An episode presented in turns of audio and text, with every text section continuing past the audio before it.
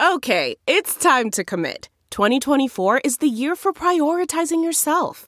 Begin your new smile journey with Byte, and you could start seeing results in just two to three weeks. Just order your at home impression kit today for only $14.95 at Byte.com. Byte Clear aligners are doctor directed and delivered to your door. Treatment costs thousands less than braces. Plus, they offer financing options, accept eligible insurance, and you can pay with your HSA FSA. Get 80% off your impression kit when you use code WONDERY at Byte.com. That's B-Y-T-E dot com. Start your confidence journey today with Byte. Man, that sunset is gorgeous. Grill, patio, sunset. Hard to get better than that. Unless you're browsing Carvana's inventory while you soak it all in. Oh, burger time. So sit back, get comfortable. Carvana's got thousands of cars under $20,000 just waiting for you. I could stay here forever. Carvana, where car buying meets comfort, meets convenience. Download the app or visit Carvana.com today. For Pnina Tornai, this is success. Success for me is I, I hope and I wish that my legacy will continue long after I'm gone. From Business Insider, I'm Rich Feloni. Pnina Tornai never thought she'd become one of the world's most sought after bridal gown designers. She spent most of her childhood dreaming of becoming an actress.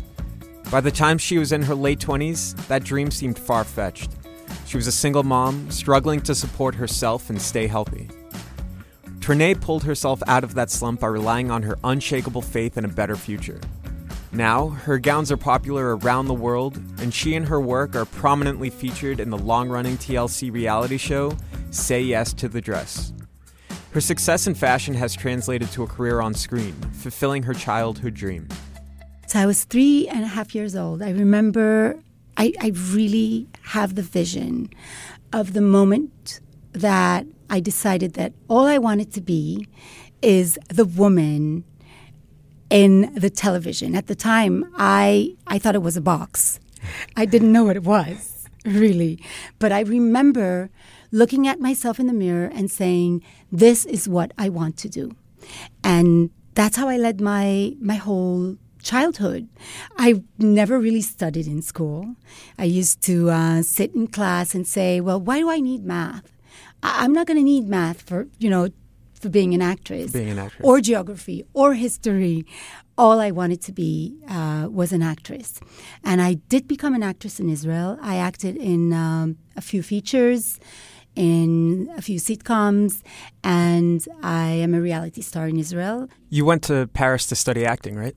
I went to Paris to study acting, but then I married my first husband, and um, he made it very clear that acting will not take place in our home.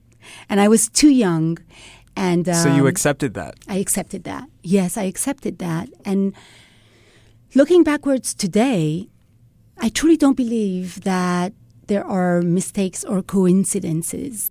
And sometimes you have to to set aside your dreams in order to find the path that you have to take, which is, I believe, your calling. How did it feel in that moment, though, when you were seemingly letting go of a dream? I don't think I really understood what I was doing. I was too young. I wasn't the woman that I am today. I was more submitted to my husband, and it was a very, very tough marriage. It was an abusive marriage. So at the time, I I didn't have the luxury to really think twice whether I was doing the right thing or not. I became a mother at the age of 23 everything happened in a way where I, I you know, I, I didn't think that pursuing my dream at the time was the most important thing. And every bride that would come to me with her story and tell me how she feels, sometimes also her hesitations and, you know, her hardships, I would always put aside the dress and make sure that I was giving her the right advice even if it meant to tell my bride to postpone a wedding. Because what I went through in life was an experience that allowed me to give it as an example to other women. And you know, if a bride would come in and say to me that she's going through a very tough time with her fiance and she's being disrespected or abused, I would I would always tell her the truth. I would always tell her that these things do not get better. They only get worse. So maybe she should, you know, postpone, think about it. And most of these brides that decided not to get married came back to my store years after with an engagement ring and and you know it always it always made me very happy when they said to me that this time they they know they're marrying the right person. You returned to Israel. Is that when you decided that you were going to have some more independence? No, I came back to Israel and faced um, the toughest time of my life because my ex husband, the father of my son, took away my son from me. And I found myself with no hope or a reason to continue and to continue living. It was like, you know, the first thing you want to do is just put an end to everything. And I remember the moment I said to myself that I have two choices. One is to have self pity and, you know, to just let go of everything. And the other is to start being the woman I came to be and struggle and achieve everything that I want to achieve so that the day my son will return to me, I will already have everything I need in order to give him a better a better future and to show him that in life it's better to to fight for for your dreams for becoming who you're supposed to be so that's what I did and I wanted to do something that could utilize the pain and the sorrow and turn it into something good and something good means to help others and to make them happy. So I, I, had no fashion education. I never studied fashion.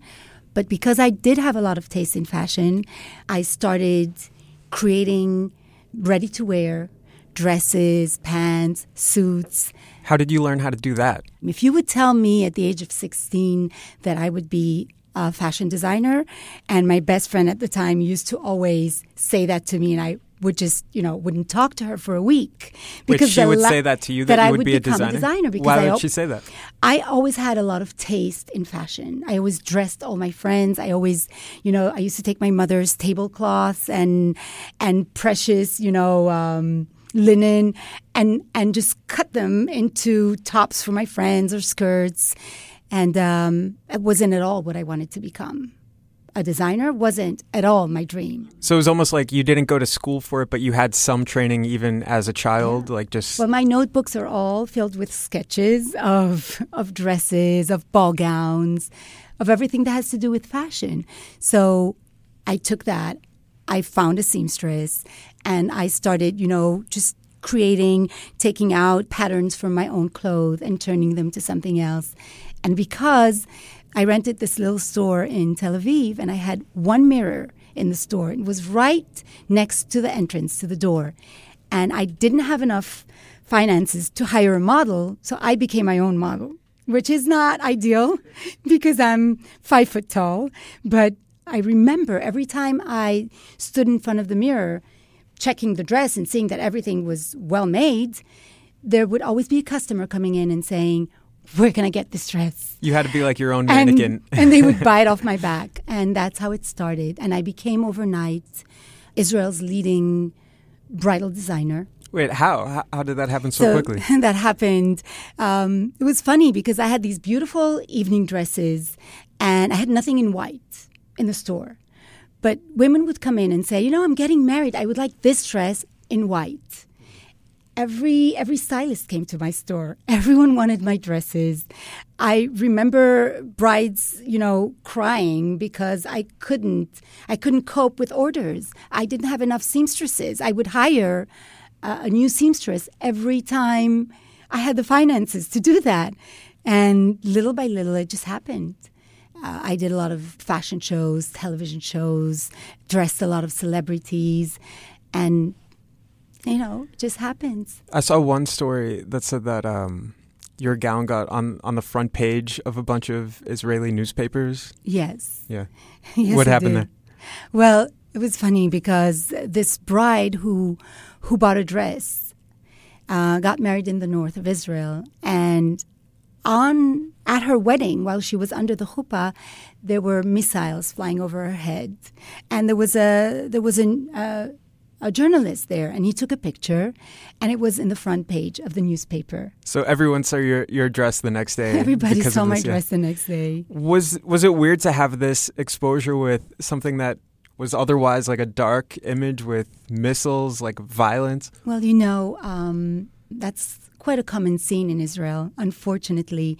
So we we don't take it that bad anymore because you know It just it's what is it is. what it is. Yeah. Yes, it's what it is. So yes, I mean it's it's it's amazing to see something that is horrifying and a bride and a groom committing to their love at the same time.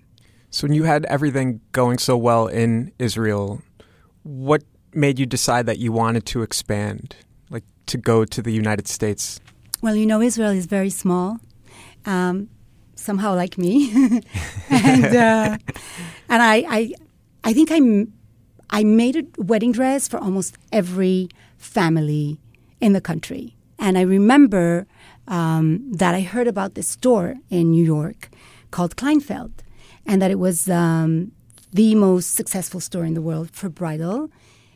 So that was the next challenge. That was the next thing I set to myself to to do, and I wanted to find a way to go and meet the owners of the store, but it was quite impossible. So one day I had this bride who came into the store with her mother, and they chose two dresses. The bride chose a dress. Sorry to step back. Okay. Th- so this was at Kleinfeld. No, that Sorry, was still So- that was still in my store in Tel Aviv. So this bride comes into the store with her mother, and they both choose my dresses. The bride chooses a wedding dress, and the mother an evening dress. And at the end of the appointment, they say to me that their father will come the following day and seal the deal. So I say, okay. And the father came the day after. And he said to me, Listen, your dresses are very expensive. And I said, Yes, I know, but they're also very beautiful. And he said, What can we do? What, what, what can we do in order to find a way to barter? You'll give me the dresses and I'll do something for you.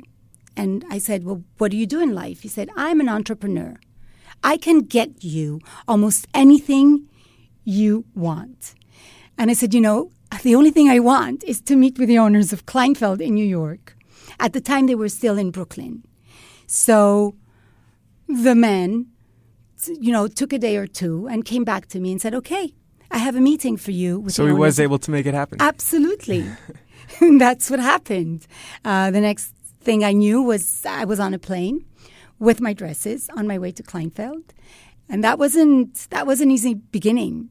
That was really not an easy beginning because I remember the day uh, where I came to Kleinfeld and showed my dresses, and the buyer was looking at my dresses with a very weird face, saying, well, we are never going to sell these dresses in America. These dresses will never sell in America. We, you know, they're too sexy, they're too daring, um, what, like too revealing? or- too revealing, too sexy, too ahead of their time. I was saying, you know, you don't have anything like this. I, I think you should try and see if my dresses can sell in your store. And she said, well, thank you, but no thank you. How did that feel? You traveled all this way to awful. New York. It felt awful. And I flew back home and I remember myself crying the whole way. Like, you know, 12 hours of crying is not That's rough. is not something I recommend to anyone. But anyway, I went back home and I um, decided to create a collection of dresses that would be more adapted to the American bride, but still be different. So at, at what point you were really down, being like, I, I blew it, like it doesn't work. What made you think, you know what, I, I'm going to show them, I'll adapt to it? I never give up. I'm the kind of person that if you throw me out of the door, I'll come back through the window. I can still hear my mother say, may she rest in peace. Um, when I was a child, she would always say, What am I going to do with this child? Nothing can stop her. If she wants something, even if God comes down to earth, he will delay her um, by 10 minutes max. So this is how I am. And I went back home, worked on a new collection, and sent it back to Kleinfeld with an email saying, please expose these dresses in your store. If they don't sell, send them back to me. Two weeks later, I get a phone call from the owner of Kleinfeld saying, I think we have a problem with your dresses. And I say, No, not again. Please, I did everything I could do. And she says, Well, we're selling too many, and we're not sure you can manufacture as much. It's a better problem to have. Yes. And the rest is history. Well, they got to be like really famous nationally in the US too because of the TLC show, Say Yes to the Dress. When did that happen? Say Yes to the Dress started filming nine years ago, and it changed the whole game. So, how long was that after you had It made that partnership? It was around four years, three and a half years. So when Say Yes to the Dress started filming, none of us had an idea of what it was going to become. And the show is, you know, aired in over 120 countries in the whole world. So that's like amazing. I cannot walk the streets in most of the countries that I visit. It's crazy. Like people run after me in, in languages that I sometimes don't Yeah. understand. of course. Yeah. And it's a, it's also a show that everybody loves watching. Even if you're not getting married, it's always amazing to see how a bride chooses her dress, what she's going through behind the scenes, and and how at the end there's always a happy ending. What was it like being a designer in Kleinfeld before the show and then afterward? I can tell you that today, even if I have a moment between brides, which I usually don't because I see around 90 to 120 brides a day on a weekend. A day. H- A how does that happen? I don't even know. Don't ask me. I sometimes the day is over and I can't feel my feet and and my jaws hurt. Wait, what does that look like? Are you just like bouncing it's around? It's crazy people, or- because there are so many pedestals on the floor and i'm just you know dancing around yes just like you say it so even if i have a moment to sit and grab a bite or rest or take a breath i have someone waiting in the lobby for hours that is just waiting to take a picture so what do you do like do you sit and rest for a moment or do you go out there to a fan that deserves all your love and your all your attention. Yeah, so it's like Kleinfeld. It became almost like a tourist attraction Of course. because of the show. Absolutely. We have so many people coming in that don't need a wedding dress at all, but just want to see the scene and uh, touch the dream. Was there ever a risk of maybe too much attention or too much demand after the show? You know, it, it, it really depends how you look at it. I, I don't see too much as too much. I see too much as a new opportunity, as a challenge, as the next level and the next step to take. So for me, there's never too much. I believe that if you're not moving forward, you're moving backwards.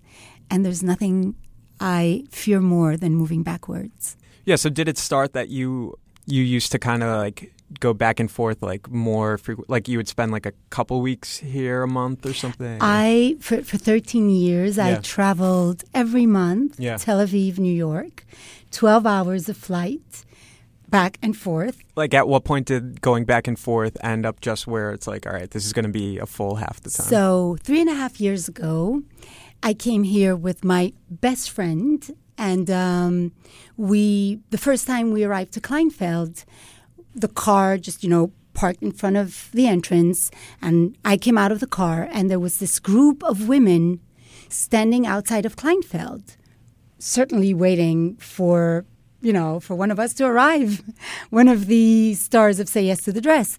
And I get off the car, and it's, you know, it's a ritual. You kiss everybody, you hug everybody, you take pictures, and we love you, we love you, and it's amazing. But, you know, I noticed that Michal was like frozen in the back.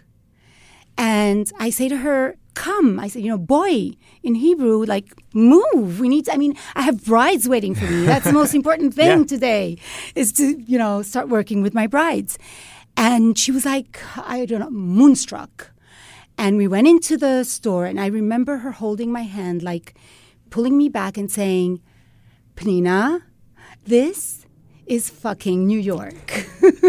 do you realize? Do you realize that this is not Israel. This is New York. Did you, did you see what just happened? I said, Yes, this happens every day. So she said to me, Well, if this happens every day, you have an opportunity here that you are not grabbing. And just the huge demand. I mean, if you're already loved to that extent, then maybe you should fulfill your dream and and have a show of your own. And we started that the whole journey three and a half years ago, and great things have been happening since then. So it's really like a, yeah. a, new chapter in your career. It's a new chapter in my career. I decided that in order to make it happen, I had to move to New York because this is where it's happening. So, and of course, it's my favorite city in the world. And as a you know a shopaholic that I am, New York is is the best place to live. Yeah. So it's like as we're talking about all of this expansion and stuff, I, I saw an interview that you did several years ago where you said that you were exhausted but happy. Are, are you still exhausted? I'm always exhausted. well, is that something? but I'm that, always happy. Yeah, is that something yes. that you actually seek out? Because I, I, would imagine that at this point you could probably hire people to do what you I, are doing. I have an amazing team, and they but hire even more people. I, I yeah. trust me. yeah. I hire every good person that I see. By the way, would you like to work for me? I really do. I whenever I see someone that could be helpful to my business, the first thing I do is offer them a job. But I'm I'm the kind of person who really loves to do what I'm doing. And because I have two careers today, it is it is a lot. it, it is a lot of hours. How, what are those two careers as, so, as I have become a television personality I'm flying back to Israel for an audition for a major role in a movie. So that's that's my life. I learn my text on the plane and in between brides. I mean, being exhausted is not something that I see as negative. I learned how to utilize every second that I have in order to bring back the energy. And I think it's it's a waste of time not to do anything I don't have a problem with with overdoing. And it, sounds like you're always trying to expand what you're already working on. What is your vision for where you want to take your business next? I would love uh, to make sure that every bride in the world who wishes to be a Pnina bride can walk down her aisle in a Pnina dress. And that means creating a line that would be much more affordable because I started as a couture designer, and couture dresses are very expensive. And now I have two lines. I have the couture line and I have a diffusion line, which is called Love by Pnina Tornai. And I decided to call it Love because for so many years I've been receiving uh, messages from brides from all around the world on my social media saying, My dream is to be a Pnina bride. I could never afford a dress of yours. I love you. And even though I can't buy a dress of you, you're my raw model, you're my you're my favorite designer. So I decided to give back the love to all these dresses and to create a line that would be more affordable. But still, as affordable as it may be, it is not affordable enough in order to cater every bride's that wants to be Pnina. So without like compromising the brand. Mm-hmm. Exactly. So it would have to be something that really brings the product to as many brides as can be. That that is what I would love to do as a next step. We had talked about the struggles that you had personally and overcoming those challenges. When you look at your career and growing your business, what would you say the biggest challenge you've overcome in that sense professionally has been? I think the biggest challenge is learning how to put my ego aside. I think um, creators have a lot of ego because you need ego in order to be innovative, in order to be creative, in order to become a one of a kind. But then you need to turn that into something positive because ego has two aspects. One is positive, it pushes you, it, it gives you the drive to become successful, and the other aspect is negative. It makes you think that you are above everyone and that it's all about you. Until the day I die, I will always do my best to put my ego aside. It's about my bride, it's about my customer. It's being thankful to every opportunity I have in life. I, I don't take anything for granted.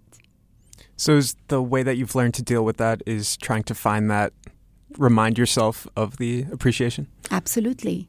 If a bride tells me that she wants to change a dress, she doesn't like my dress, of course, the first reaction would be, why doesn't she like my dress? the ego comes in. What's yeah. wrong with my dress? I'm one of the biggest designers in the world. But then I make sure that I hear her because it is her dress, not my dress. I am here to make her dream come true and to make her feel as beautiful as I can make her feel on her wedding day. So it's really not about me. How do you personally define success? I personally define success by what we leave in this world after we're gone, how we impact others, how we influence others, how we empower others. And um, success for me is I, I hope and I wish that my legacy will continue long after I'm gone. I truly look back at my life and I um, thank the tough moments more than I thank the good moments. I truly believe that what didn't kill me made me stronger and brought me to this point in life where I have earned the right to help others make a change. And, and, and, and it all happened together. It was side by side. It was my personal life and my career life. I remember moments where I, I heard a bride talking about her own story.